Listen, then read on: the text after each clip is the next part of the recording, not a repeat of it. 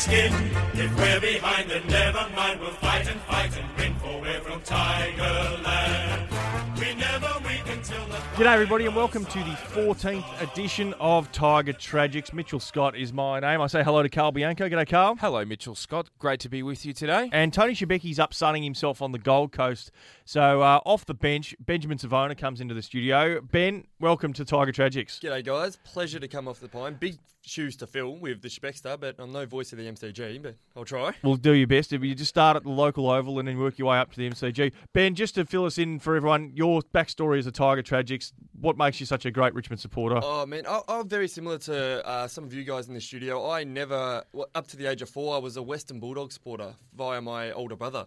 And I uh, kind of pulled my head in at about the age of five and changed and uh, it's been one of the best moves ever and the worst all in one. But uh, and especially last year, I could have had a flag, but I'm, I'm stoked to be a Richmond man, and uh, you know, it kind of personifies you as a person being a Richmond supporter. riding the roller coaster that we all do. So welcome aboard the the Richmond roller coaster um, that we've all ridden. So Richmond on the weekend, uh, we notched up our twelfth win of the season. That puts us a game clear in the four again, and uh, it was a real banana skin sort of round, I think. And uh, you know, and there was this, this, was I went into this game thinking this was a danger game, and I remember sitting here on Thursday talking to the both of you mm. and saying at, the, at that point, uh, Gold Coast's uh, Steven May and Gary Ablett were both named, yep. and we had Jack Riewoldt out of the side.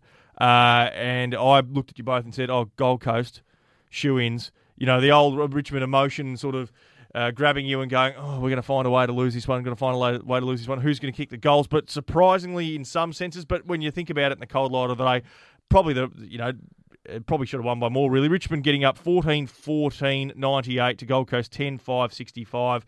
Um, wasn't the prettiest of games, fair to say. Gentlemen, your, your initial reactions, Karl? I forgot one thing, Mitchell. I forgot we had a tank in our team. Oh, the Nank? Nank the tank. Went forward. Can you believe that? Like, not that he went forward, but the impact that he had and the goals that he kicked. I mean, I, I know he's a great bloke, great player, and he's really been a handy addition to our side, but boy, when we needed a tool to step up, did he step up last weekend? I reckon it was his best game. Kicked three, crumbed, made a contest in the forward, made a target which we needed up there, which allowed everyone to do their, their job. Um, and it, I, I, can't say it was a pretty game no. to watch. Ben, what did you what did you take out of it? Look, I'm going to add to the Nank aspect. He's a great forward addition. He goes forward and he brings the ball to ground, but he's also, for a bloke his size, crumbs the ball like he's Daniel Rioli. Uh, the game itself, I, I, thought we took we can take a lot of positives out of what our team can do structure wise when we don't have a full squad in. Yeah, I think I think I think that's the the positive is that you know that old the old Richmond feeling of oh look we're one player down and oh geez we're, we're going to blow this. We're going to find a way to blow it. And you know what? If you if you were watching on just the score ticker and you know within two minutes Gold Coast are out to a two goal lead and you just went oh here we go.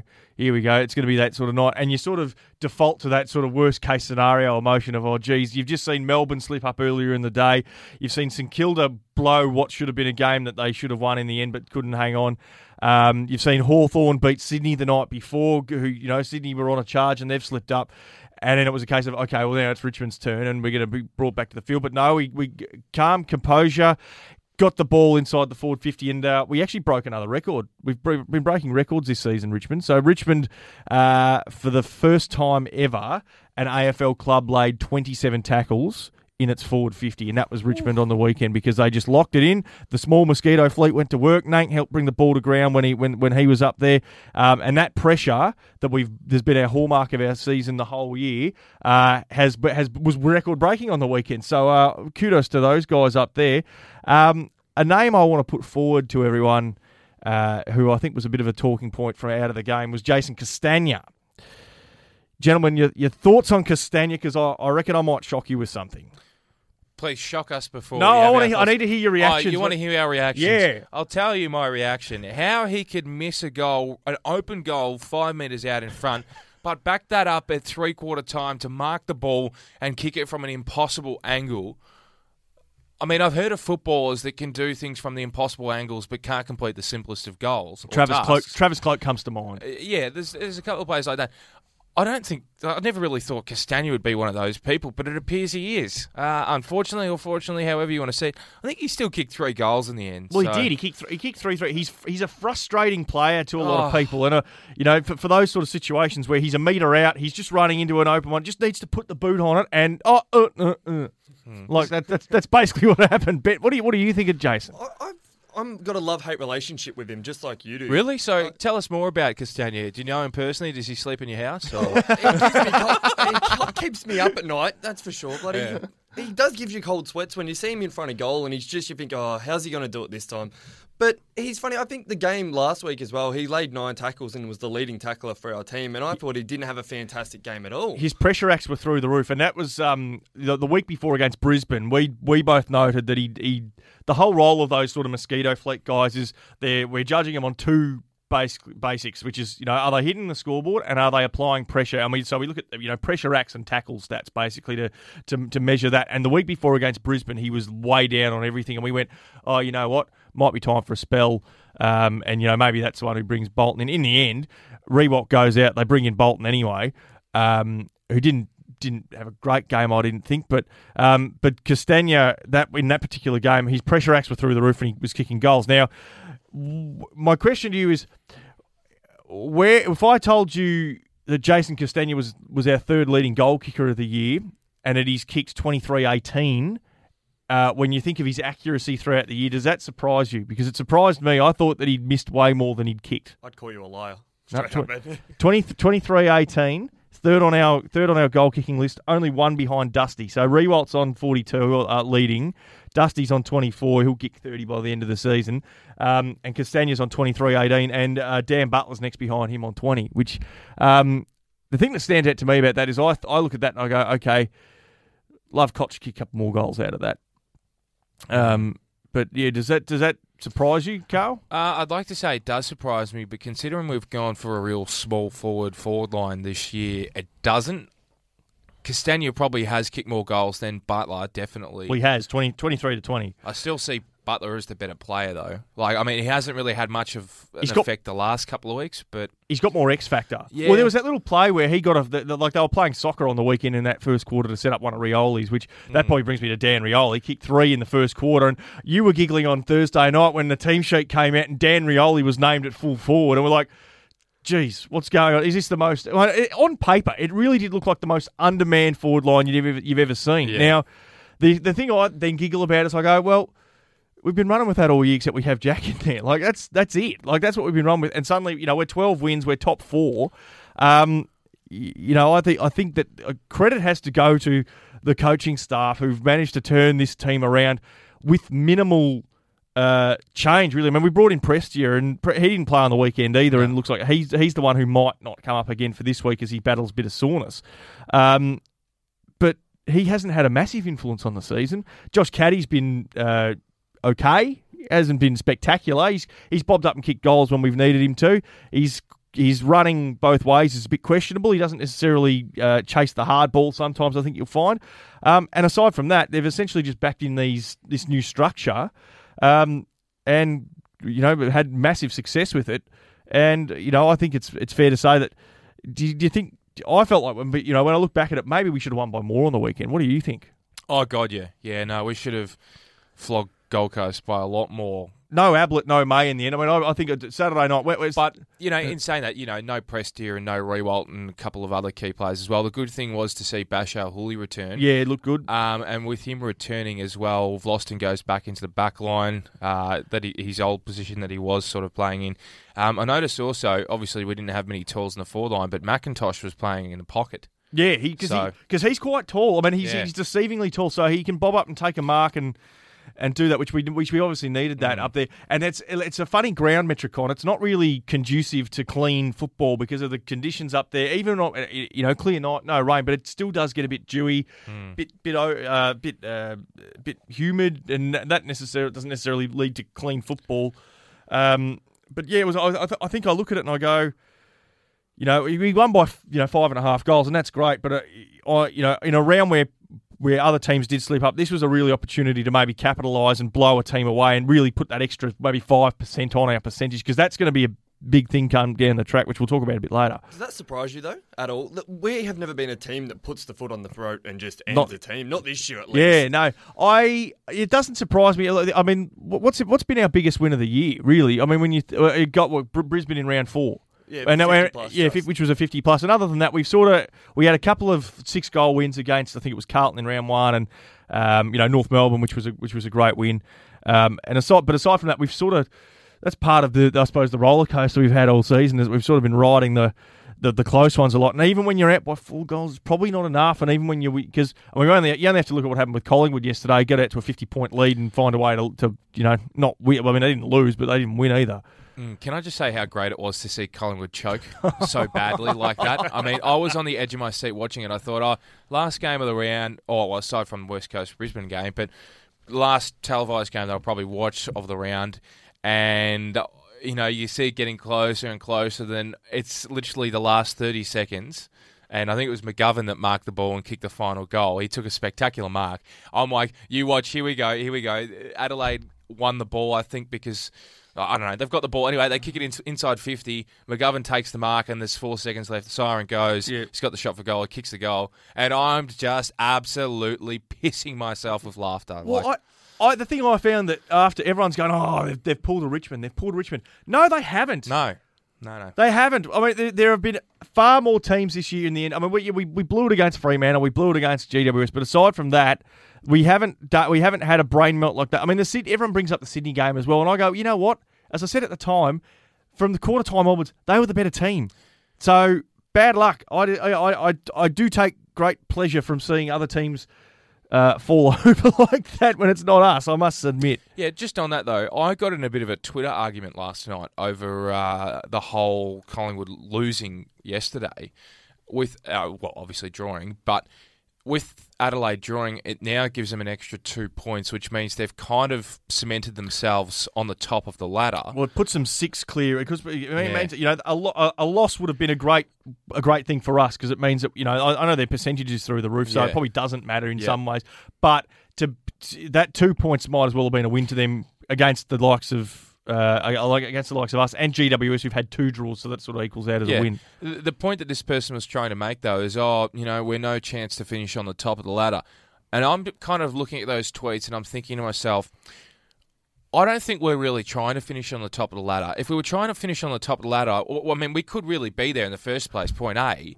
But Well- point B, you, yeah, I don't think our goal is to finish at the top. We just want to finish top four. I think I think that's I mean uh, right now as it stands right now we would be playing Adelaide in a final over there, um, which wouldn't be ideal. You'd probably prefer to push up to third and play Geelong at the G. Yeah. if you ca- if we can. The interesting thing, as I say to that, is if it wasn't for David Mundy and if it wasn't for Shai Bolton's kick being reviewed, we would be on top. I know. It's, We'd be uh, we'd be half a game clear on top. That's the that's when that's why I, I have a- I have a real struggle with reading our form this year because I sit here and I go, we haven't. You know, I go, who have we, who have we beaten? Who have we beaten?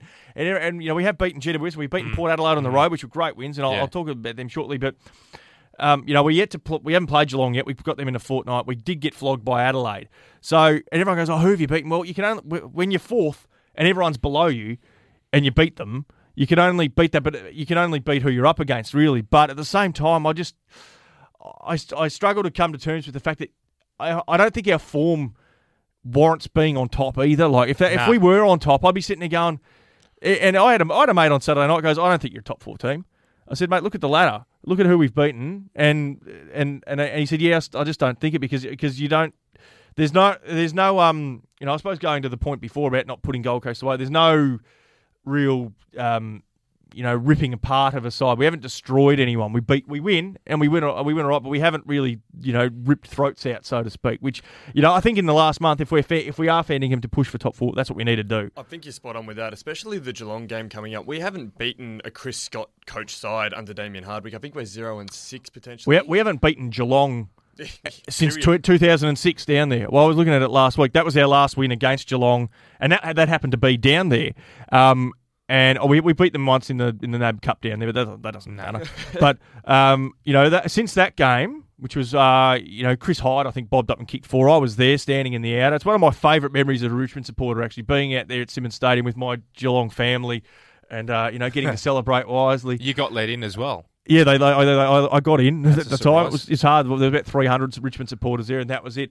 Um, but that yeah, since then, we then the next year Geelong then flicked the switch and became the Geelong we know, and that all started with a hundred and fifty seven point win over us at Etihad Stadium in uh, round six two thousand and seven. So that was kind of the starting point for that, and um, that's what I'm waiting to see from this team. You know, in the in the, the last month going forward, is that whether you know, do we just hang around the mark? Do we just grind it, keep grinding out wins? Which, as you know, t- as commentators have said over the last you know eight weeks, you'd like to play Richmond in a final because you know three quarter time you're down by four goals, they're gettable, and you only have to look at the way football's being played this year. Is that any team is gettable? There are absolutely no givens, but at the same time, we're probably the most consistent team of anyone in the year. We've had two bad losses and been in every single other game down to the final siren. So I honestly don't know what to make of it. It's sort of like uh, I just, you know, I, I I suppose I come back to on on Saturday. I had no confidence going into the game, but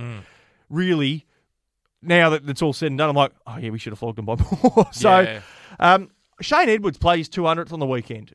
Does did, did do we underrate his value to this team? No, not at all. Titch has always been a big part of the club, and there was a period of time. Oh, I don't know if it was last year. He was kind of absent. He had a few injuries and whatnot.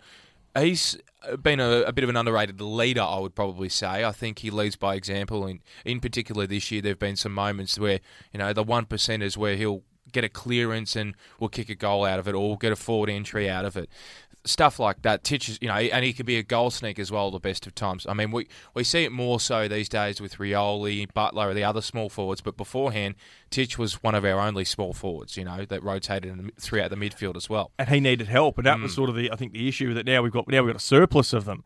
I think that's the main thing, especially with Titch, is his ability to play any position on the ground. He can do it well. Not he, he doesn't. He's a jack of all trades and a master of none in one. He can go through the midfield and play his role really well. He's a great forward goal sneak, like you said, Karl. And if we really needed him to, I'm sure he could produce a run and carry off the half back line. He has done it for our finals years. So he's just he's absolutely fantastic for. And I don't think Richmond people underrate him. He might be in the larger media underrated. I just think on the weekend he played he played 200, um, and it didn't really. I you know I, I think as a Richmond supporter, I only really knew- on the Thursday night that I, when I saw the team sheet and they go milestones, I went, oh geez, he's playing this 200. Like that's kind of crept up on me quickly because I remember seeing him running around, you know, as this skinny little kid who, you know, you you you, you dread the thought of throwing him into the midfield because oh he's going to break, he's going to break. Just put him in the forward pocket and be done. And you're right, he does do everything. Um, he can buy, he bobs up with a goal at an important time. He'll lay an important tackle. Um, I certainly think internally he's extremely highly rated. Um, he's not in the leadership group, which uh, you know isn't a surprise, I guess, because they've only gone with the three of them. But uh, you know his his value to that team um, is is really important. I think, particularly as these, you know, we do have a couple of Indigenous guys coming through as well, and he's a, he's actually a really big voice on that. Uh, outside of outside of football, he's quite a he, he was the first one that back in the Indigenous round opted to go with the number sixty seven for the referendum uh, milestone, which uh, you know I think uh, he was a, so he was a leading voice in that. Shaun Burgoyne's probably the other one in, in on terms of the they have the AFLPA uh, Indigenous uh, Advisory Council there, and he's he's uh, he's he's a matured player. Two, I'll be honest, two, the fact he played two hundred probably caught me by surprise. I sort of thought, you know, I thought he played about one fifty to be honest, but then you look at it, and Dusty's played one seventy two or something now, and he was drafted seven years ago, so Yeah.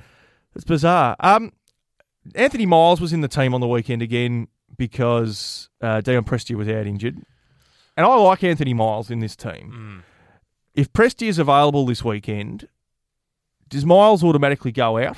No, I'm pretty big on this one. I think it was two weeks ago when Anthony Miles came back in. Him being in the team makes Prestia a better player for Richmond. Yes. It allows him to go a little bit more outside and play a role where he can, you know, he has a bit more time to use his possession. That's been one of his biggest knocks this year is he's he kicks at a fairly low percentage and he isn't getting a whole heap of the ball like he was circa Gold Coast. But with Anthony Miles getting in there and getting that ball out of that congestion, Dion Prestia looks a 10 times better player. So I'd really like to see them run with them for the rest of the year if they're both fit and see how that works. Well, I suppose the question is then, Um, you know, Corey Ellis had a reasonably good game on the weekend by Mm. by his standards. He kicked his first goal of the year in Rich, in Richmond colours. Him and Nathan Broad are probably the two that are hovering around, going, all right, well, who comes out if if you bring him back in? And then I and then I th- you think about team balance. Are you one are you one short in sort of the that coming out of half back? But I think Anthony Miles can go to a half back or Preston, and they can kind of rotate through that if they have to. Can I just say on that, you know, you mentioned Broad and you mentioned Corey Ellis. This year, what I have noticed is we've actually got the depth to replace our best 22 or what we have considered to be our best 22. So, you know, when players are out because of injury or soreness or whatever, we've got the ability to replace them with players from our VFL side, and they play the same role that, that the usual players play. Like, if you look at our VFL side, we're travelling well in the VFL as well as the AFL for the first time since I can remember. and there's a re- and I think yeah I think that's representative of of the depth that we now have Exactly. and, being that we have rich the, the, the clubs you'll notice in the VFL that are doing well. Uh, you know, over the course of the last five years, are the standalone clubs because what they do, they all train the same way. They all train and play the same game plan. So the one goes out, one comes in, and that's sort of the Clarko Hawthorn mentality. That's why Box Hill and Footscray have always been because you don't have to learn anything new. You just come straight back in.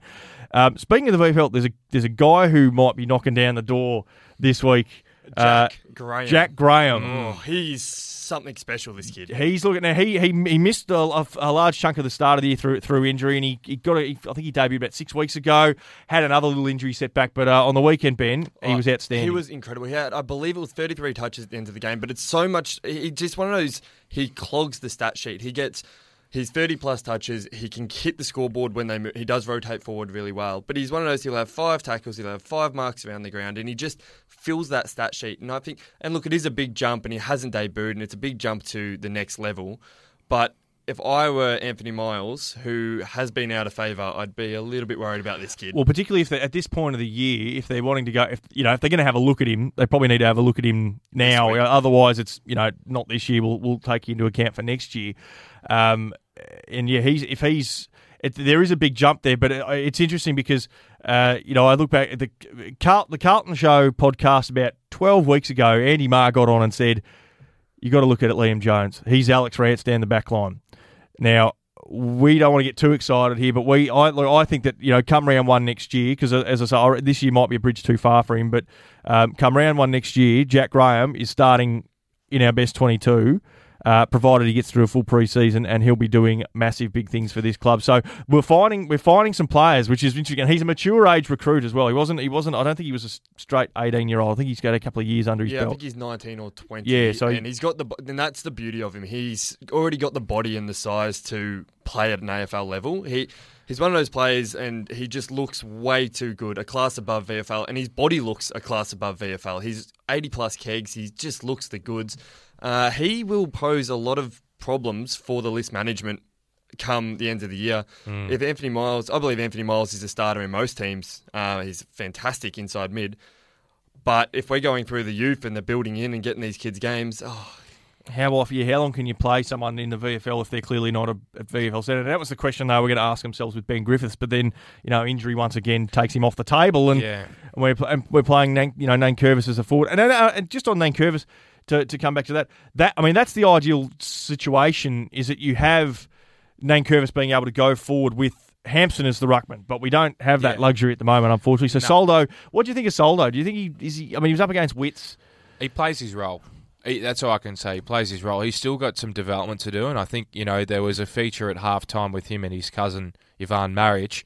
Uh, I think I'm, I'm really hopeful that Ivan Maric sticks around post this year and stays around as sort of a, a development coach, a development ruck coach, because I think what the impact Ivan had in his prime at the club once he came from Adelaide with the mullet. You know, he was mullet man, like he was our saviour, and he did some wonderful things. So I think if he can help develop Soldo, his cousin, which he has by far, because Soldo's been at the club, I think, as a Category B rookie for two or three years now. So he's finally sort of come of age and he's getting some exposure to the AFL, which can only build his confidence and allow him to improve as a footballer. Have him work with his cousin Ivan Maric uh, and keep Ivan Maric around.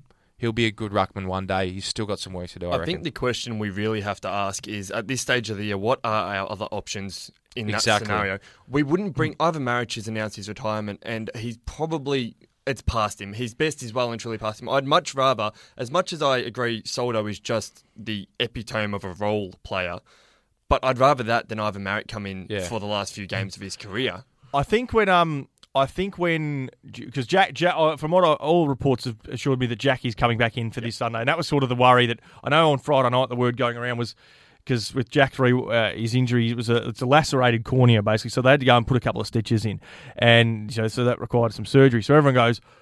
Oh, geez, that sounds like a pretty serious injury. And there was a bit of concern that oh, he was no lock to play this weekend. But given it's an eight day, it was it was about twelve days, I think, between when he's done the injury and when we're playing. Um, he, uh, you know, according to the coach and according to uh, to Trent Cotchin yesterday, both said no, he'll be fine. He'll be he'll be definitely playing. And John Ralphs reported that today in the Herald Sun. So he comes in, and I I I wonder whether with him in there, you know, it's meant to be like if it's if it's raining in that, those sort of conditions, I think you can't have both Soldo and Nankervis there. I think yeah, I think you just go with Nank, you back him in, you you accept that you're going to not probably win the ruck against, particularly if you're up against a pure ruckman. Playing this weekend against Hawthorn, someone like a Ben McEvoy is probably a good matchup for him because they are both sort of, they're not pure jumpers at the ball. They're sort of more that wear and tear, physical, run off, take some marks, and that, that sort of way they play. So it might actually work out well that way. But, um, you know, if, if, if it's, you know, we're playing a final at the MCG, elimination final, September. Um, is Ivan Soldo running out to play? I don't think so. I don't. I don't think he's our best twenty-two. If we have a full fit list, excluding excluding uh, Shaun Hampson, who's been on the long-term injury list for the majority of the year, he's not part of the twenty-two. Unfortunately, Nankervis is. He's proven he's a fantastic ruckman. He's he's proven that he can go forward and kick goals. With Jack in that team, I reckon it, it just you have to. You can't run both of them. It's just not viable. Jeez, I tell you what, I, I look forward to seeing the game, the first game where Hampson returns and you got Hampson and uh, Nankervis playing with each other. And Nankervis, and with the funny thing with Nankervis, I reckon he would play on like a half forward flank. yeah, because he's he has that mobility and the movement to come up the ball, come up. Uh, he can he can mark on the lead. He can also crash packs and all that sort of stuff. I know they, you know, Nank the tank. I, I in behind closed doors they call him the Widowmaker. I know because they just love the way he goes at it. Um, and I reckon that could be, you know, I still think we then need a, another tall forward to go out and get. because the thing is, there, Mitch, Nank thinks he's just another midfielder. Like he thinks he's Prestia. I think sometimes He's got the way move. he, he goes and grabs the ball and picks it up. Like Kick, kicks better than Prestia. I, I know that, but I mean, like, he's got that ability. Like, he just, he literally thinks he's a, a small mid when he's, you know, this big tank, tall, what is he, 198, 200 centimetre bloke. I think he's two hundred, like Yeah. he's, which is which is the by these days standards is kind of short for a ruckman. Like but he's still yeah. a big bloke, you yeah. know? He, He's- he's, very Dean Cox. He thinks he's very cat-like around the floor, and to his credit, it's worked quite a few times. He saw some of his goals on the weekend. He was just crumbing like he was Daniel Rioli. goals off, yeah, off the ground, and he's t- cl- clunking marks, snapping little goals while t- copping bumps. He's doing it all. But And um, if, if that doesn't work, you're right. He's just going to crash that pack and hurt somebody, and he's going to make someone think about backing into that pack if he's on a half-forward flank. well, we saw the week before when he just ran through. I can't remember who it was from GWS, but he just steamrolled them. Just get out of my way. I'm throwing it on the boot and kicking a goal. Um, top top four. Uh, big boy. So big boy month. July is referred to as big boys month. It's where the men get separated from the boys. It's where the teams start to clear out. Now we played five games. We finished four and one. We we beat Port Adelaide over there. Uh, we beat Brisbane. We beat Go- uh, GWS and we beat Gold Coast. We had the aberration against St Kilda, um, which was I think I think it's just about the I think it's equal best record for the for the for the for the month because because Sydney then lost to Hawthorn on the on the Friday. So. Um, how confident are you going into the last month of football that we will finish top four? And Ben, I think you had some stats on what Champion Data has our ranking now for likelihoods. Yeah, of, so uh, for the top eight percentage, we are 96% chance to finish in the top eight. Now, being a Richmond supporter, you probably have to take it with a grain of salt. The Yeah. 4% can turn into 20, but and we're sitting at about a 51% chance to play top four. So there's no givens there, but I know July is referred to as big boy month, but personally, I think this is the next four weeks are the biggest four weeks of working out what this team is about and if we're the real deal. It's this next four weeks, not the past four weeks. Yep. We we performed admirably, and it was just a fantastic to come out four and one. You never would have said that last year, uh, but I think this next four weeks is just so massive for us. So it starts with Hawthorn at the MCG on Sunday, and then we have a six day break, go down to Geelong at Simonds Stadium down there. And I reckon that's Like that that game being there probably makes the Hawthorn game all that more important. After that, we have it. We we go over to Freo and.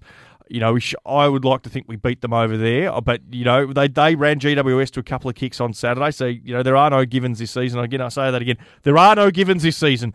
And in, in the last in the last round, round twenty three, and we were already fearing this considering what St Kilda did to us a couple of weeks back, but uh, you know that that game's just been supercharged by what is uh, you know at the time of recording this, um, Nick Riewoldt will will be announcing his retirement today.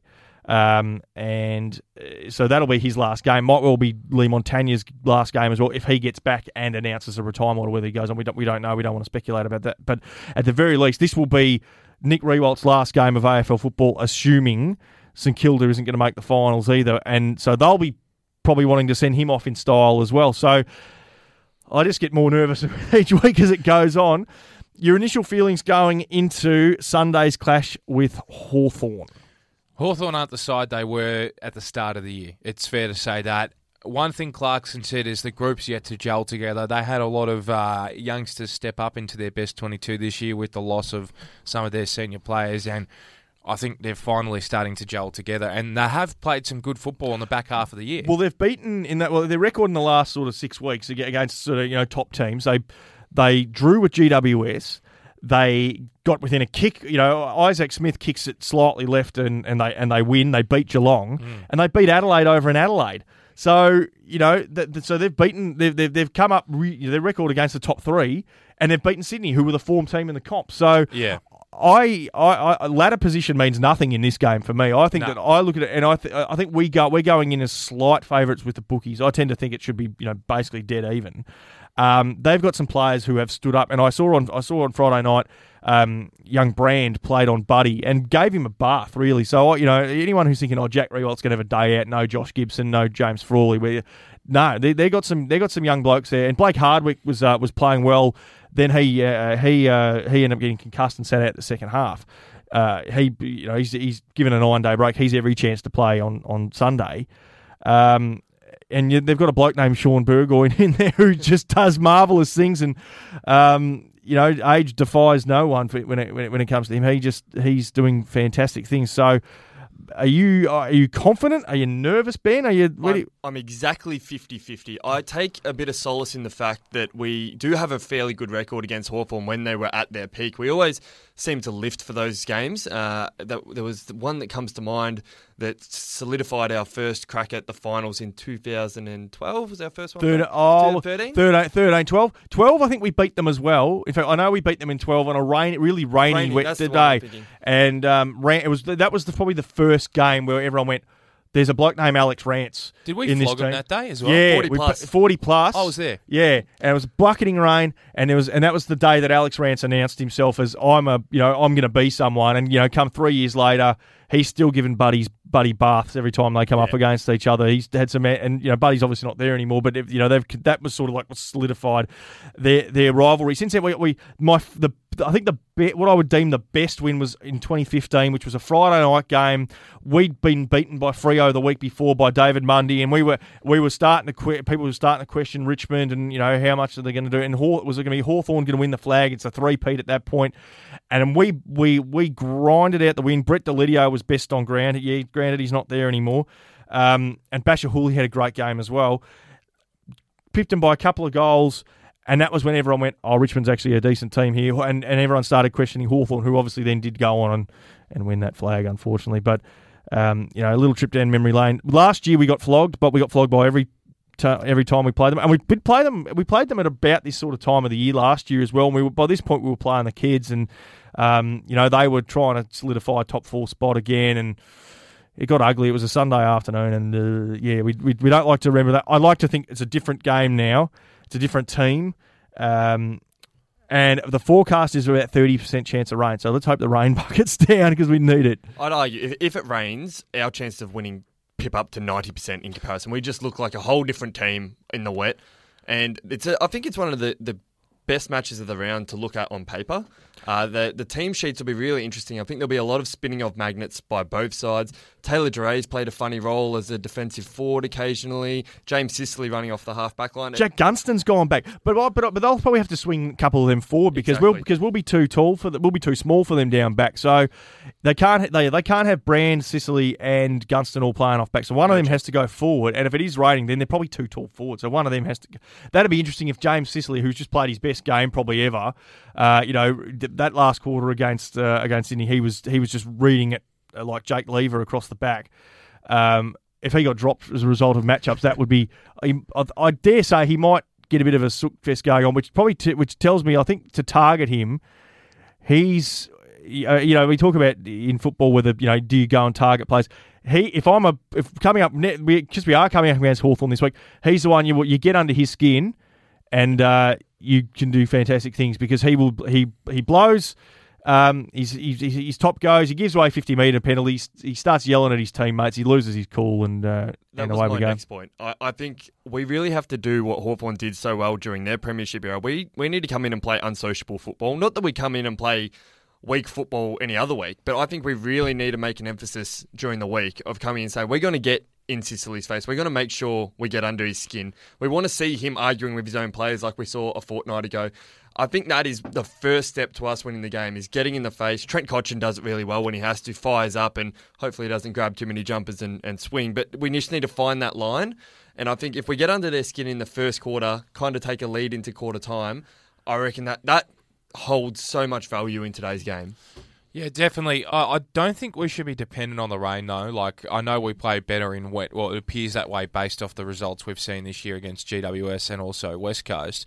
If we get a bit of And rain, Essendon, and Melbourne. or- yeah, but more so those two two games, I would say. Yeah. Um, and Melbourne was another one as well. But I think we go in more confident than we ever have against Hawthorn. Hawthorn, as we both, or as we all know, uh, haven't had the greatest of seasons this year. But as I said before, they're back end of the season has been quite good, and they've defeated some uh, some top four sides, or sides that look likely to play finals. So, you know, Hawthorn, they can't really make the finals, but this has been said before, they can shape the finals. They can shape the finals, and well, uh, the maximum Hawthorn can get. So right now they're sitting in twelfth, uh, eight wins and a, and a draw. So right now, what? They, so I've always believed uh, from about eight weeks ago that thirteen is going to be the lucky number to, to make finals, and then it you know it might come down to percentage. So we're on twelve wins, um, and with four games to go. The, to put into context why this game will mean so much to top eight, top four is that we, you know, as as you alluded to, Ben, you look at the other games this round, and you've got Geelong playing Sydney on Friday night. Now we've probably got the luxury in that we we have all these other games go ahead of us that will potentially shape certain things around us. Now, if Sydney happens to beat Geelong, a win over a win for us over them puts us up into above them. Uh, Melbourne plays GWS. Now, this is the dilemma I have in that. Do you like if you want to? I, I kind of, from one sense, go, oh, I'd like GWS to win because it means there's one less person to come up and take our spot.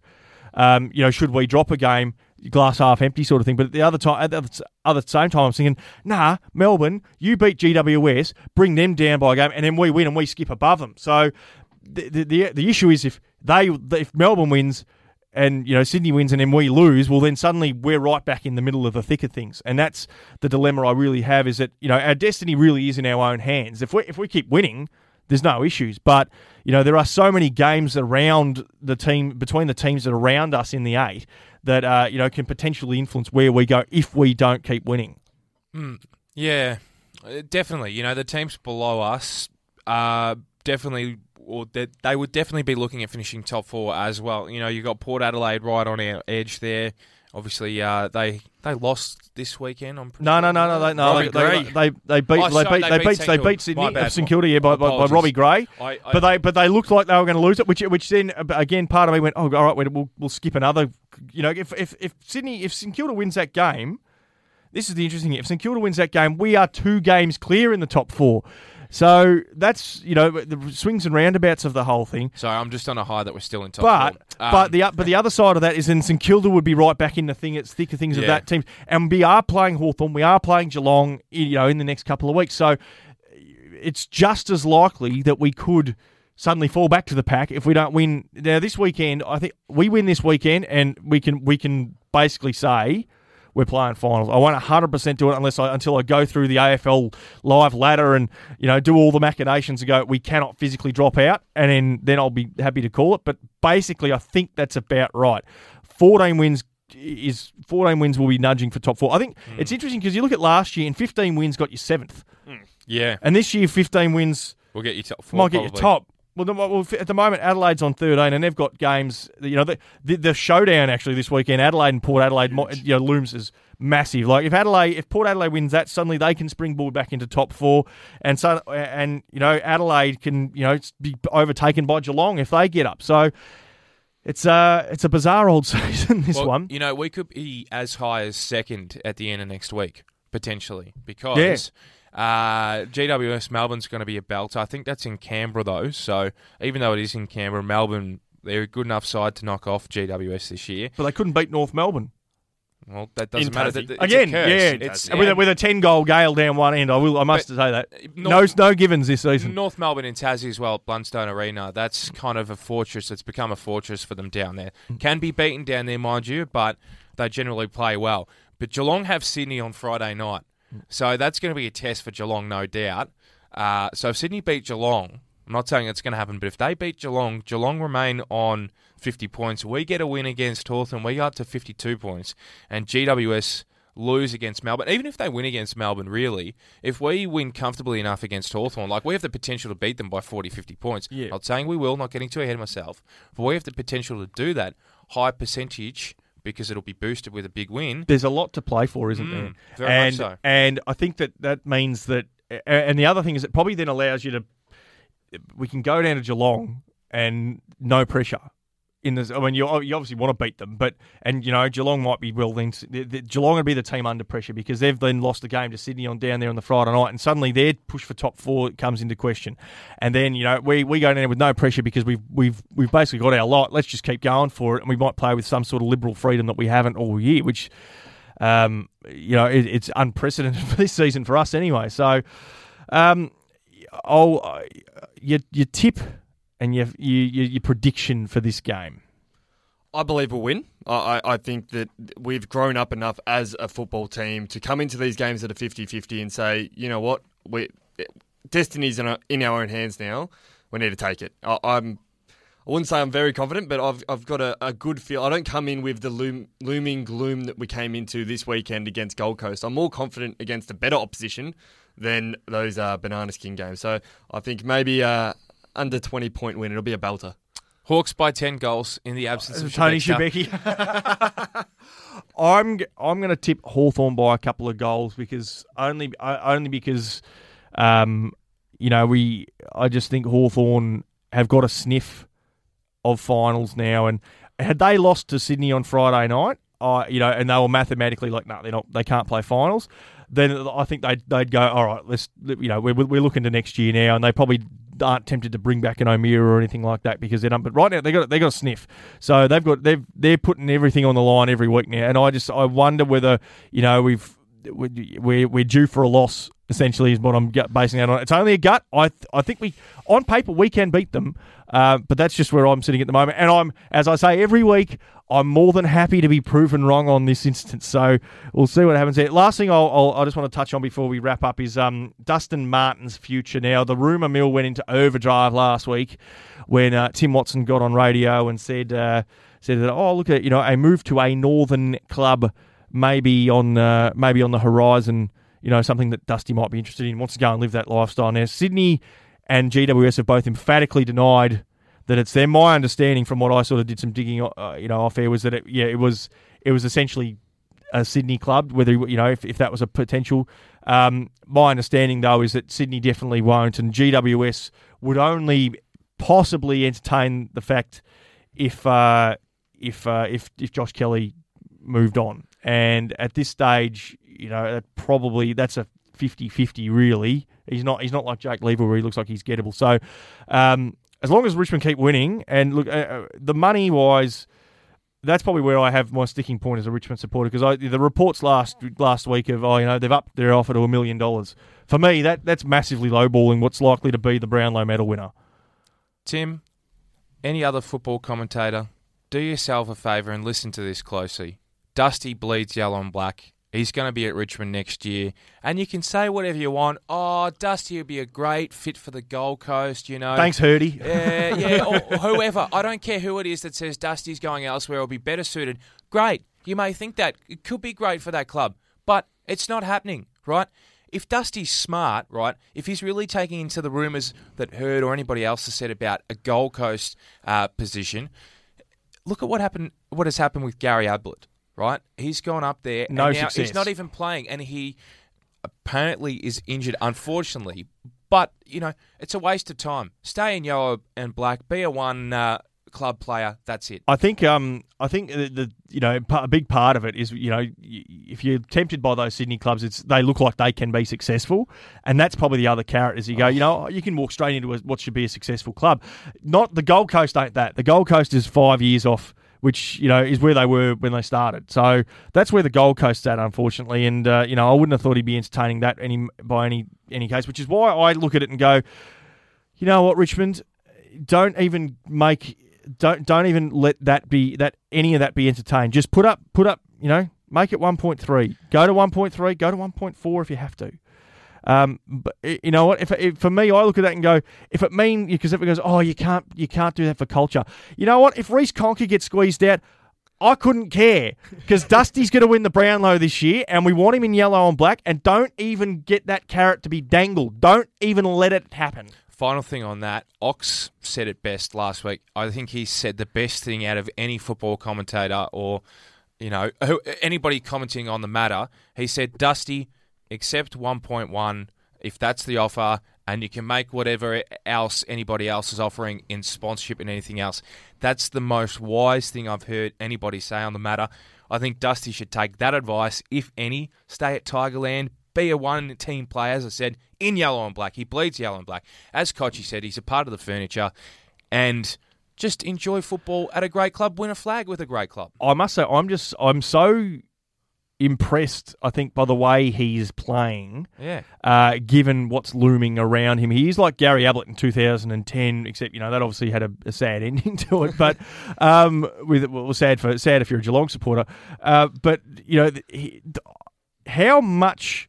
I think we're underrating how much his improvement and the way he is playing is actually influencing on our success. We always talk, we're talking about the small forward line and all that sort of stuff. And, you know, Rance and Astbury have been a duo down, uh, you know, down back. Dustin Martin is. I, I've seen danger. I've seen plenty of games at Dangerfield this year. Dustin Martin is doing inc- absolutely incredible things, and if you take him out of that team right now, uh, you know we're we're we're a five goal short because just through general play. I'd argue as well with the money side of things. If it's money we're not going to be putting somewhere or, or somewhere less, like you said, Reece Conca, I couldn't give a stuff if he goes back to Perth. If it means keeping Dustin Martin, what's one? What's an extra point two on the end of that? Point three, point four. This guy, as you said, he's a likely Brownlow medalist. He's going to be around that Brownlow race for the next five, six years. If we're not spending American sport wise, look at people like Vince Carter at the age of 40 getting signed at $8 million. If the money's there, use it. And and that's why I think uh, what you, the word going around sort of player agent circles at the moment is everyone was predicting that this would be a bumper trade period because of oh there's suddenly everyone's got extra money with the, the you know the increase in the salary cap from the from the CBA agreement, but it's actually worked the opposite in that clubs now have all this extra money that they can go and tie up the players they need to tie up with. Um, and there was I know Jake Niall actually reported last week that one of the things that may tempt Dusty is that um, in a lot of the contracts uh, it was built in that you know you would automatically get the 20% increase as soon as it came in. So it would, you know, the 20%, the, the CBA gets signed off, and those players with that clause in there, they get triggered and they get topped up with the money that's suddenly fresh in the cap. That wasn't apparently in Dusty's contract. So Richmond can go to Dusty and go, hey, look, we've got this extra. You know what's he what's he on at the moment this year? I think he's on about 650, 700. So we can go. What's twenty percent of 700? 100. We've got an extra 140, 150 thousand dollars here. That's your money if you want it, but you got to sign here. The interesting thing that for a lot of these clubs where you talk to them about, oh, you know, what's the difference between 1.1 and 1.3? Well, it's actually you just pay more tax. It actually doesn't, in the scheme of things, it doesn't work out much much more. Which is why I, you know you do what you've said, Karl. You take the one point one, the one point two. He's got his clothing line and all that sort of thing. It's kind of like what Steph Curry did. Steph Curry took un- massive unders on his last contract and had like a zillion dollar deal with his uh, with, uh, with Under Armour. Now that that's since now been changed. He's just signed his the actual the, the right deal for him with what he should be earning from his club. But he was happy to do that for the sake of that team and won two championships as a result. So, Mm. um, you know, how where do you draw the line on that culture sort of thing? I don't know. You look at Hawthorn, you look at Geelong. You know, they they both lost big name players and went on to have success. I just I think it's a bit of a different kettle of fish with us. I, I, I think- don't think we're Hawthorn or Geelong culture wise. Not that we've got a bad culture, but they're they're a different different teams altogether. We're, no. We're built. I think we underestimate how much of a glue Dustin Martin is. You see a lot of Trent Cotchin writing in the papers lately about their relationship, and that was such great insight as to what he does for the players and the club. Dustin, they're actually they're actually doing a very good job uh, PR wise. The club of selling to the fans Dusty's connection to this club. You know, even Trent Cotchin last week did a little video on his Twitter account through he signed up to one of these social media mobs, unscripted, I think it's called, and it's he was talking about you know du- how much I love Dusty and you know Dusty D- the Dusty I know isn't the Dusty you think he is and that sort of thing. And they're doing this really good job of sort of selling the story. you know whether it's a story or whether it's true. Uh, how, how I, you know I tend to think it's true but the the way it's being sort of c- controlled, the message out there by the club is very smart. Um, it can, you know, it, it, it, what it'll mean is when it comes out of it, if Dusty does move on, the club doesn't look bad out of it. It looks like he's turned his back on a place that he's called home. you even look, everyone's playing a role. Shaun Grigg's wife put up a video of Sonny, their With, son. with, the, with the Dusty tats on his legs, that was great. Everyone's playing the role of we love Dusty. Our kids love Dusty. Let's keep him at the club. So that's as I say, just put the money down, get into Ralph Carr's office, put the money down, up the ante a little bit on it. You know, I think a million dollars in this in this game now moving forward for for what he's doing is lowballing him. Um, so I because I think the other thing is he impacts the scoreboard so much more than just everyone goes, oh, midfielders are a dime a dozen. Well, he's he's more than that. He's Dusty Bloody Martin. He's going to win a Brownlow this year. I'm convinced now, particularly as as we go to record this. Patrick Dangerfield may be ineligible by the end of the day. Danger's Um, in danger. are we are we barracking hard for the MRP in this one? Oh, you know what's going to happen. The MRP are going to let him off. Probably. Because danger is a protective, uh, protected species of the AFL. They all, all they want is for him to win another Brownlow. But Dusty's going to give him a good run for the money, run for his money. I think he's ahead of him. I think he's done more. Especially think after so. this week. Yeah. Uh, Danger He was- yeah. definitely didn't get a vote. He and danger, and he had another three. He got another three on the weekend. I'm sure of it. Like who was taking votes off Dusty on the weekend? Aaron Holden, that's it. And he'll get two. he'll- he'll- he'll get he was in the, he was in a side that lost by five goals, so he'll get the two and another three for Dusty. And he's the other. You know, I've said it before. He's very like he's very noticeable what he does on a football field, not just because of you know the way he obviously looks, but every time he has the ball, something happens, and he hits the scoreboard, and um, you know he's fending off players and that sort of thing. It's he's he's just in.